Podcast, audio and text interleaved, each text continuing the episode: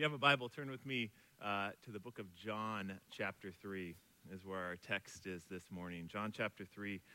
Uh, we're going to look at a passage that is very familiar. In fact, contains uh, perhaps the most familiar, well-known verse in Scripture. Uh, but we're going to kind of talk through the setting and the background of that. So let's go to the Lord in prayer, and then we'll dig into Scripture this morning. Let's pray. Father, as we now turn our attention to opening the Scriptures with one another, we pray, as always, for just an awareness of the way that you move and the way that you speak through these living and active words. So give us eyes and ears to see and hear. Give us a receptiveness to the way that you will be at work and you will move as we as we listen and we encounter the word together. In your name we pray. Amen. So John chapter three uh, tells a story of Jesus having a conversation with this guy named Nicodemus. Uh, Nicodemus is a really interesting character in the Gospel of John, and he pops up on occasion. If you read through the Gospel of John, all of a sudden you just see Nicodemus kind of flowing in and flowing out of the story. Uh, by the end of the Gospel of John, Nicodemus is actually one of the ones who takes Jesus' body off the cross and helps to prepare it for burial. And so he ends the story in this really intimate, personal, connected moment with Jesus. But what we want to look at today is the moment when this relationship begins. And we'll see that it starts off significantly different than, than how it ends. And we see kind of the way that Jesus is at work in, in this relationship. So in, in chapter three of John, it starts out like this.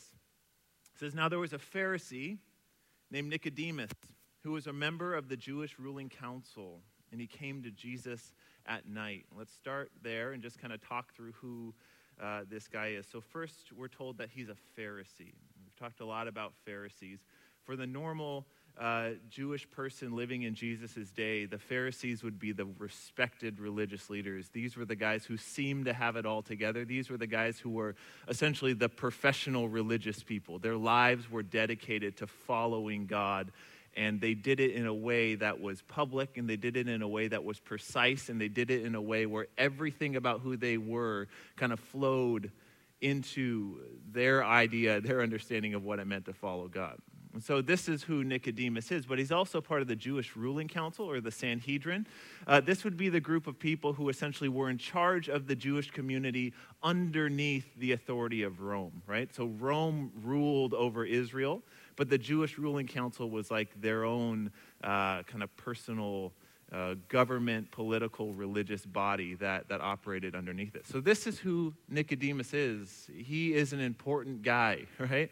He's one of the few who hold this kind of dual position of leadership and authority within the Jewish community in the first century.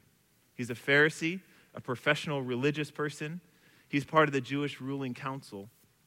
Yet he has an interest in this Middle Eastern storyteller who's going around and performing these miracles and doing these things that no one has ever heard of before. He's heard about this Jesus guy. He's seen either firsthand or secondhand uh, the way that Jesus is able to perform miracles and signs and wonders and things that Jesus is doing that no one else has done before, and he's intrigued by this. He's curious about this, and he wants to know more. But John specifically tells us that Nicodemus came to Jesus at night.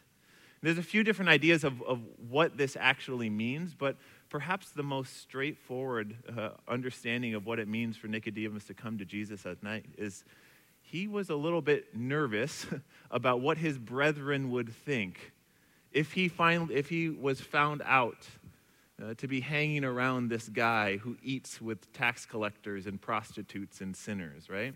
Jesus was the anti-Pharisee in many ways. Uh, the heart of Jesus' teaching ministry was uh, to tear down what the Pharisees thought that they were building up. Yet Nicodemus is drawn to this in a way that he cannot stay away, and so he goes to Jesus, but he goes at night because he doesn't want to be found out. He doesn't want to be caught. He doesn't want to be too associated with it until he learns more. So, Uh, he came to Jesus at night and he said, "Rabbi, we know that you are a teacher who has come from God, for no, no one could perform the signs you are doing if God were not with him. So Nicodemus begins this conversation by saying to Jesus, Rabbi, we know that you are a man from God, or a man who has been sent from God. This line is extremely telling when we start to try to understand who this Nicodemus character is, right? Nicodemus comes to Jesus and said, Jesus, this is what I know about you. This is what I have determined. This is what I have figured out. This is what I have come to a conclusion on. Nicodemus is a Pharisee. The Pharisees' lives were built around the idea of we can know and contain and control, right? A Pharisee's life was all about keeping their religious, political world and culture into these nice little neat boxes, right? If I can do these things, then I can be a righteous man. I know I can be holy if I practice these laws. We talked about this a few weeks ago, right? This kind of checklist morality. As long as I am ticking the boxes, as long as I am following these rules, then I know that I am in God's good graces.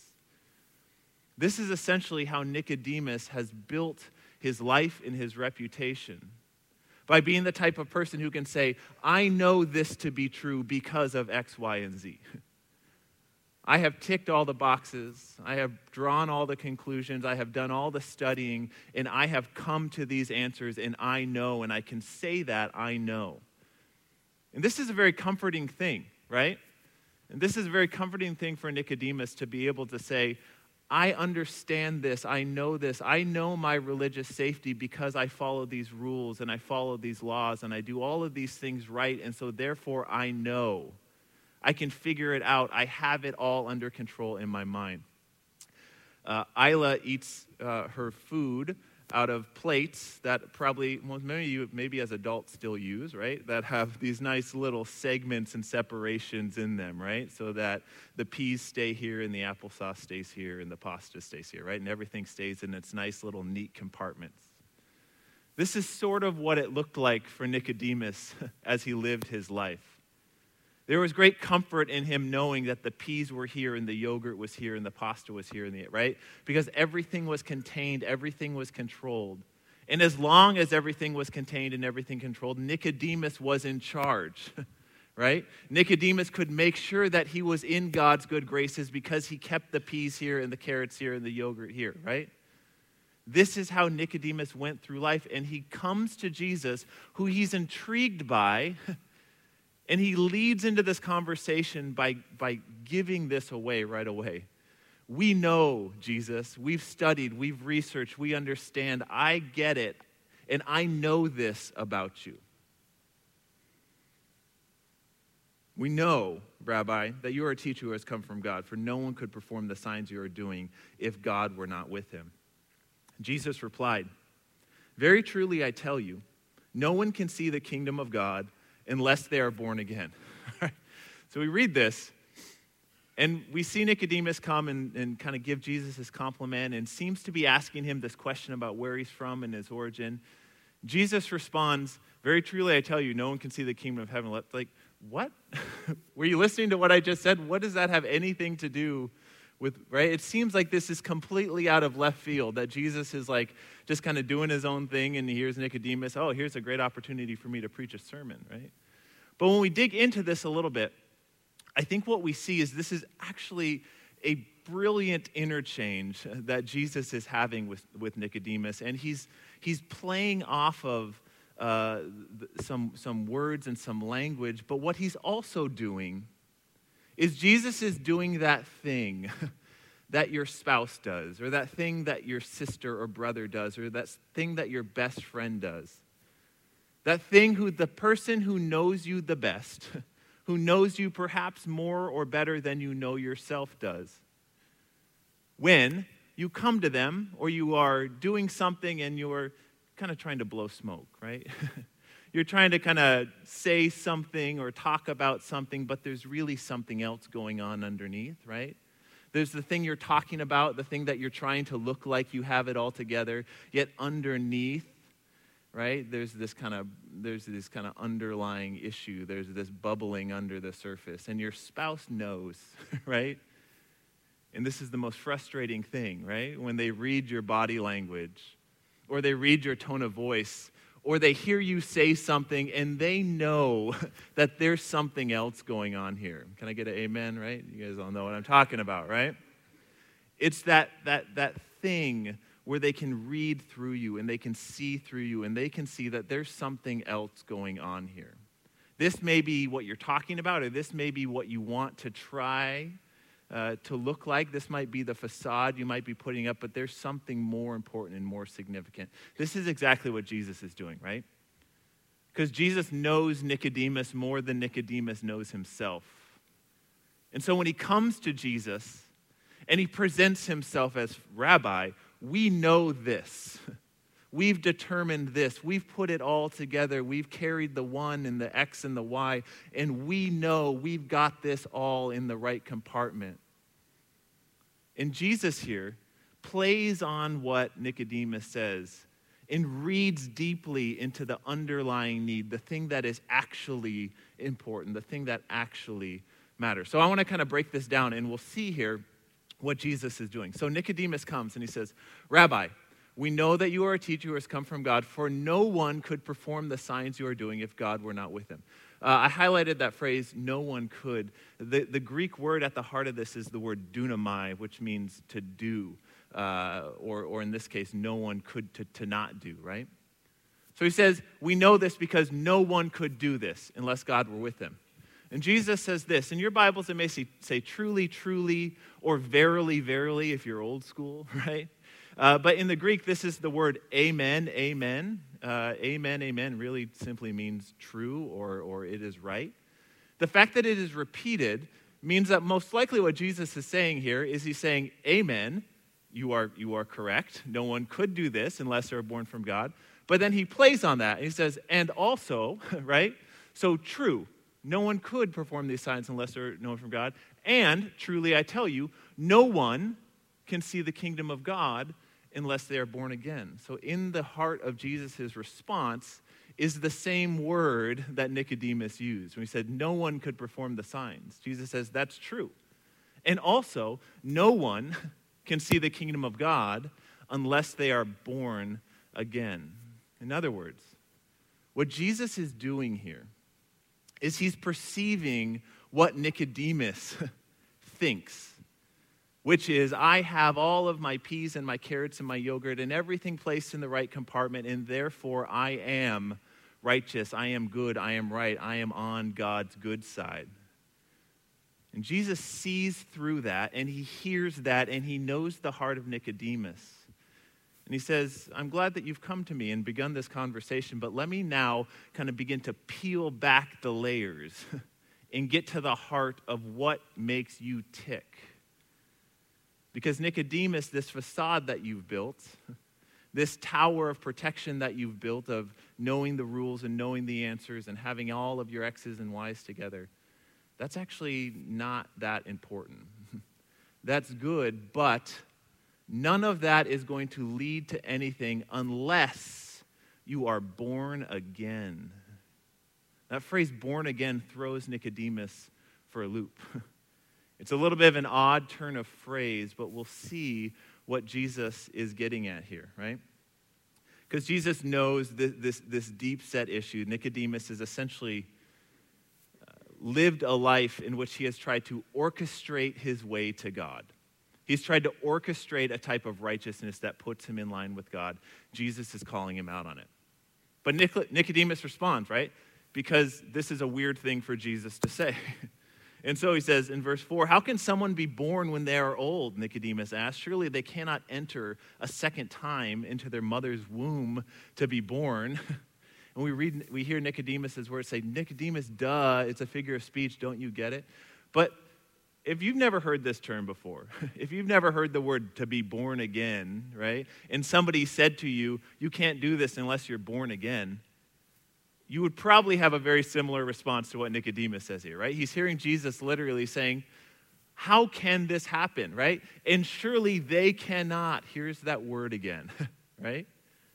So, Rabbi, no one can perform these signs. Jesus, true, says true, and no one can enter the kingdom of heaven. Then Nicodemus responds, well, no one can enter into their mother's womb a second time. Do you see how this interplay is starting to work out? It's riffing on this phrase of what a person can and cannot do. And Nicodemus responds in the same way that many of us would respond. Yet one of the things we'll see is that Nicodemus is profoundly missing what Jesus is getting at. Because Jesus answers in verse five, "Very truly I tell you, no one can enter the kingdom of God unless they are born of water and spirit. Flesh gives birth to flesh, but spirit gives birth to spirit. You should not be surprised by my saying you must be born again. The wind blows wherever it pleases. You hear its sound and you cannot tell where it comes from or where it is going. So it is with everyone born of the Spirit." Let's break this down a little bit, right? How can somebody go back into their mother's womb when they're old? Surely they cannot do that. Jesus responds, "That's true, Nicodemus." Now, I think it's important here, when we read this, sometimes we read Jesus as kind of this like angry schoolmaster correcting Nicodemus. That's not true, that's not true. But what if Jesus was saying this with kind of a smile, right? What if Jesus is kind of being a little playful here with Nicodemus? It's serious and it's serious stuff, but I think Jesus is, is sort of kind of playing, uh, kind of toying with Nicodemus a little bit. And he says, "That's true, Nicodemus. No one can enter their mother's womb. You're correct about that. But, or and, what's also true is that no one can enter the kingdom of God unless they are born of water and spirit." He's playing on this phrase of what a person can and cannot do. And he says, no one can enter unless they are born of water and spirit. This is language that's used all throughout Scripture, but especially in the book of John. To be born of water and spirit uh, has this sense of a profound change that is taking place in the life of someone. Later on, Scripture talks about the washing of regeneration that takes place when, when somebody commits and fully enters into a relationship with God. And so what Jesus is getting at here is at the heart of what Nicodemus doesn't get. Nicodemus has been trying to manipulate and orchestrate and work his way into a righteous place before God. And what Jesus is saying to Nicodemus is, that's great that you're doing that, Nicodemus. True, but there's one thing that you are missing. There's one thing that you are lacking. And that is that you can't do that. You're orchestrating and you're manipulating and you're moving. That's all great, but the thing that actually matters, the thing that is of importance, is a rebirth that can only come from the Spirit of God. And Jesus knows and he predicts that Nicodemus isn't going to get this either. So he gives him an example. He basically says, "Consider the wind, Nicodemus. I know that you've been living your life, figuring everything out and tooling everything and building everything. I know that you've lived your life in these compartments. But think about the wind." He says, the wind, it blows. It moves. We see it in the world. But Nicodemus, where does the wind come from? How does the wind work? What, what little box that you've created does the wind fit into? Explain this thing to me, this wind. And Jesus is essentially saying, look, Nicodemus, you can't explain the wind. You don't know where that comes from. You don't know where it goes. Yet that does not make it untrue. Just because you can't fit something into your box of knowledge and understanding, just because you can't get control over something doesn't mean that that thing is not true.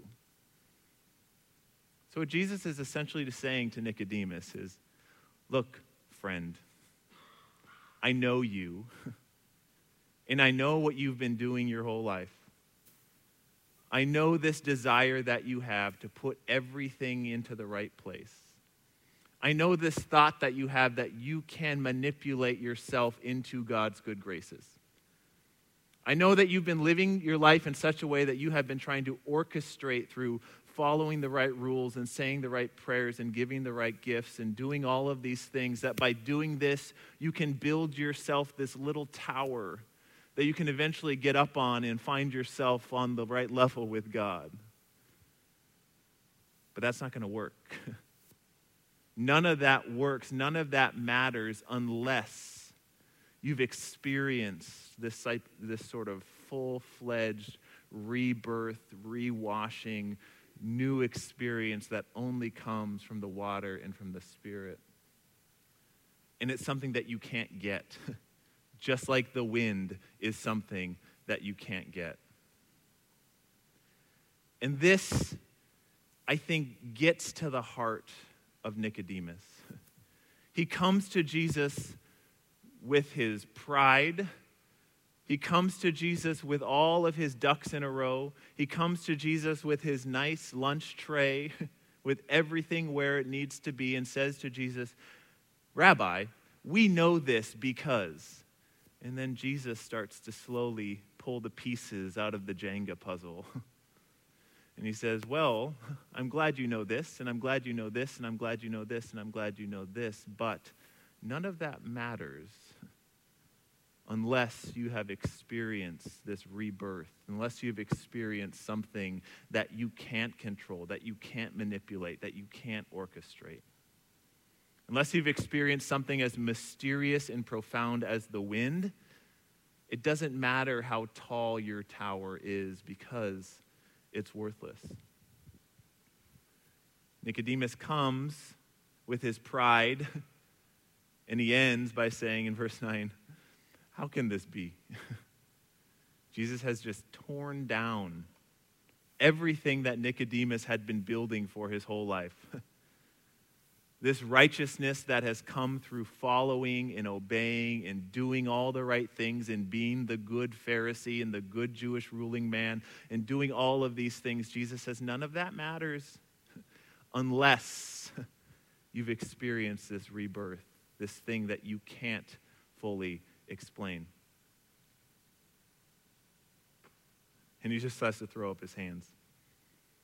And so Jesus, again, with a smile, with love, with understanding, breaks it down. And he says, "You're Israel's teacher, and you don't understand these things? Truly, truly, I tell you, we speak of what we know, and we testify to what we have seen. But still, you people do not accept our testimony." In verse twelve, "I have spoken to you of earthly things, and you do not believe. How then will you believe if I speak of heavenly things?" This is Jesus' phrase here. Heavenly things is those things that can't quite fit into Nicodemus' lunch tray, right?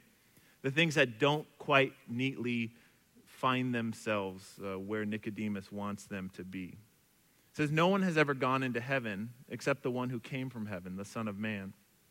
And just as Moses lifted up the snake in the wilderness, so the Son of Man must be lifted up, that everyone who believes in him may have eternal life in him." So, this little image that Jesus gives, he, he, he's having this conversation, this verbal sparring match with Nicodemus. This guy who comes to him with all of the, his ducks in a row and all of his pieces put together. This guy who comes to Jesus and has built himself this tower of righteousness, yet is intrigued. There's something about Jesus that's different, that's unique. He has some sort of authority, and he's doing things that we've never seen before. Nicodemus comes to him with his pride.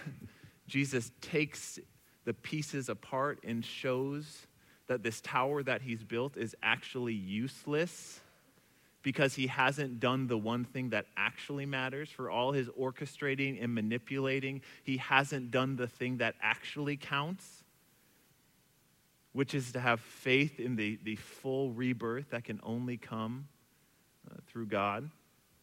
And Jesus says, "Nicodemus, you're fighting here. You're fighting against the wind. You're swimming upstream." And to give an example of what he means, he says, "Think about this, Nicodemus. Do you remember that story uh, from our people a long time ago when the Israelites had left Egypt and they were wandering through the wilderness? And because of their sin, I sent serpents and snakes. God sent fiery serpents, fiery snakes into the camp, and the snakes started biting people and killing people. And the whole community was just in utter chaos because these snakes were just wreaking havoc on the Israelite camp. And Moses uh, says to God, stop this. We need to stop this. What, what can we do uh, to, to, to make this end. And God doesn't say to Moses, all right, here's what you need to do. You need to do forty-six prayers. You need to give three hundred talents of offering. You need to do all of these things. And then once you do that, then we can talk about having some sort of grace and forgiveness here. What God says is the most ridiculous thing ever. He says, Moses, build a snake out of bronze and put it on a stick.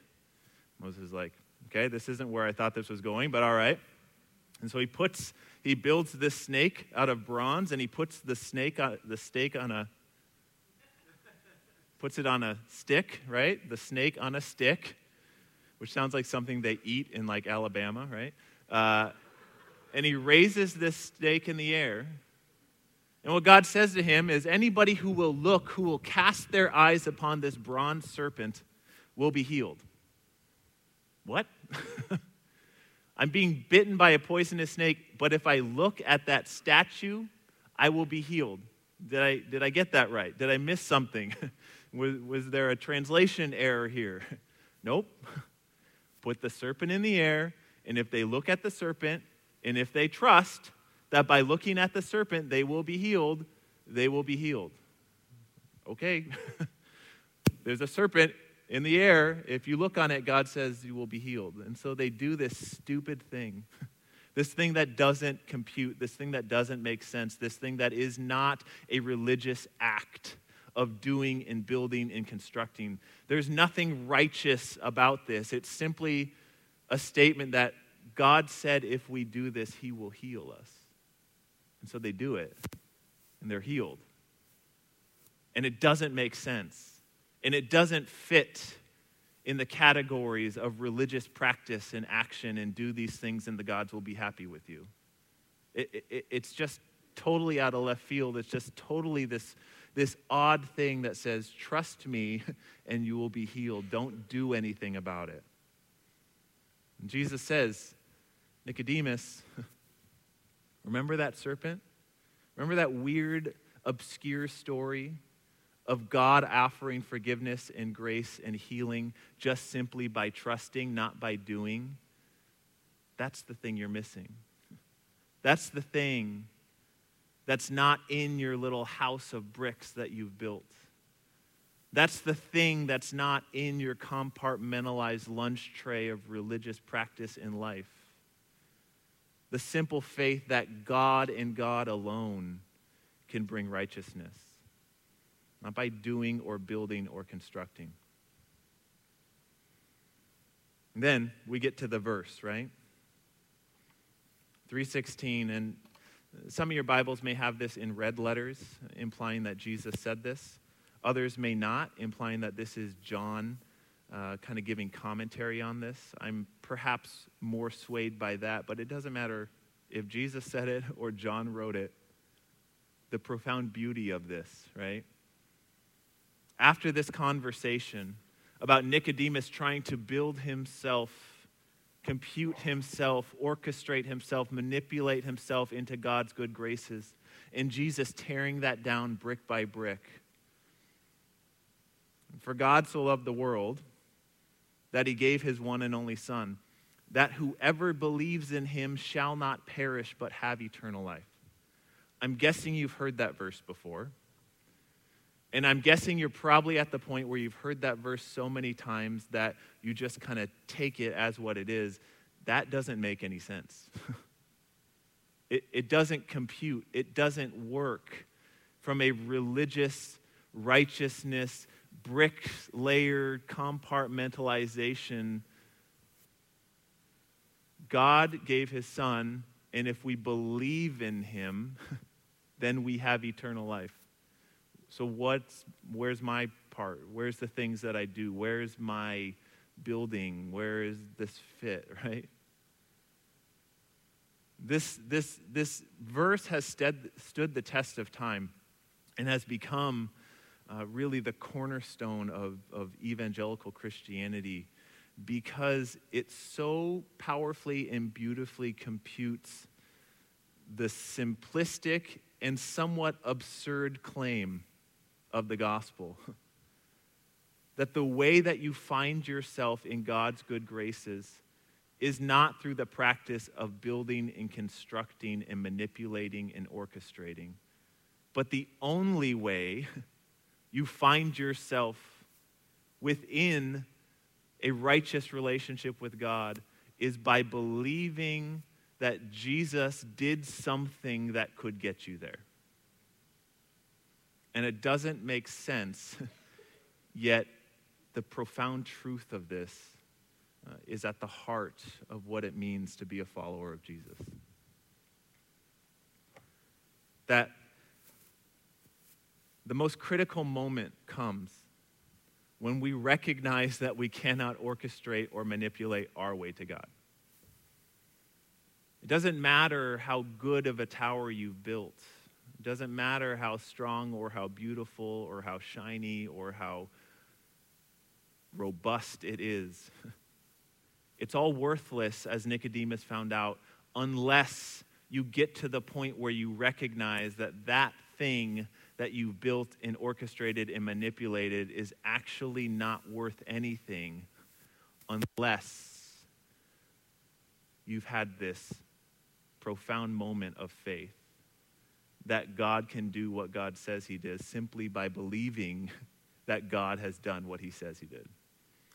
There's a serpent on a stick. Look at it and you will be healed. There's a man on a cross. Believe that that did something and you will be healed. It doesn't compute, yet it is the thing. And without that, the whole thing falls apart. Now, Paul figured this out. And in Philippians, he says this. As he talks about all of the ways that he had built a tower and a wall and a structure, it says, but whatever were gains to me, I now consider loss for the sake of Christ. What is more, I consider everything a loss. So all of the stuff that he's accumulated, all of the walls and the tower that he's built, this righteousness, right? I consider everything a loss because of the surpassing worth of knowing Christ Jesus, my Lord, for whose sake I have lost all things. I consider them garbage, that I may gain Christ and be found in him. Listen to this. Not having a righteousness of my own that comes from the law, Nicodemus, but that which is through faith in Christ, the righteousness that comes from God on the basis of faith. The serpent on the stick, the man on the cross, right? The moment that changed Paul's life was the moment he recognized that the things that he thought were putting him in the right relationship with God were actually a bunch of garbage compared to the true thing that was putting him in right relationship with God, which is faith that something happened on that cross. Our most critical moment comes when we recognize we cannot orchestrate or manipulate our way to God. I know a lot of us have gotten to that point, but maybe not everyone. As, as we gather together every Sunday, we all come from different places, different backgrounds, different ways of thinking through what it means to be a person of faith. And maybe for you, what it's looked like for the last several years is just figuring that, you know, as long as my tower is this high, as long as my righteousness is this, as long as, right, then God will be ple- pleased and happy with me, and then we'll find, you know, when I die, we'll put the things on the scale, right, that whole that whole deal. Maybe like Nicodemus, today is the day for you to recognize that God is flicking those bricks out of your tower, and your Jenga board is about to fall over. Maybe for you, today's the moment to recognize that you can't and you haven't been able to orchestrate or manipulate your way to God, but that thing has been done, that cross has been offered. And maybe for you this morning, it's simply this act of surrendering what you've been trying to do and taking hold of the thing that already has been done. But maybe even if you've already taken that step, and I think a lot of us maybe find ourselves in here, how easy it is to forget this simple beauty of the gospel. how easy it is for us to begin to think of ourselves as something we are not, right? God must be particularly happy with me because I am the pastor of the church, right? Because I've been reading my Bible almost every day in twenty twenty, right? God must be extra happy with me now. And maybe we don't want to, we don't put our salvation in that, yet we kind of find ourselves, or maybe it's the other way, right? I've read my Bible on Sundays in twenty twenty when Pastor Jim told me to, on the days that I remembered. Or I'm not a pastor of a church. I don't even come to church most of the time. In fact, I don't even want to come to church most of the time. Therefore, God must not be very happy with me, right? Because this, this, this truth of the cross stands in between both of those things. It reminds us that that's not worth anything, and that doesn't matter either. God wants us to follow. God wants us to live lives that are righteous. But if we think that it's our personal righteousness or unrighteousness that has anything to do with our standing before God, we're just like Nicodemus. And we're the people who need to have the rug pulled out from underneath us. So, for you this morning, as we hear these scriptures, how do you need to hear this simple and profound truth of the gospel? You cannot and you have not been able to manipulate or orchestrate yourself to God, yet God has called you to him through the work of the cross. And it doesn't make sense, and it doesn't compute, and there's nothing that you can do about it except believe and have faith. For you this morning, maybe this is the day that you put your faith in that for the first time. Maybe you've heard this before. But for, for some reason, God is moving and speaking to you in a way that's different. Maybe today is the day that, in the words of Jesus, you are born again. Or maybe for you today, you just need to be reminded, as we were a few weeks ago and as the scriptures continue to remind us, that your tower that you built is nothing unless there's an underlying regeneration, rebirth, washing, cleansing, spirit, water thing happening. Maybe it needs to be a reminder that your tower is not so great after all. Whatever it is that the scriptures need to speak to you this morning, I pray that you listen. I pray that we all listen. And I pray that we allow the gospel that doesn't quite make sense to speak and powerfully transform our lives. Let's pray.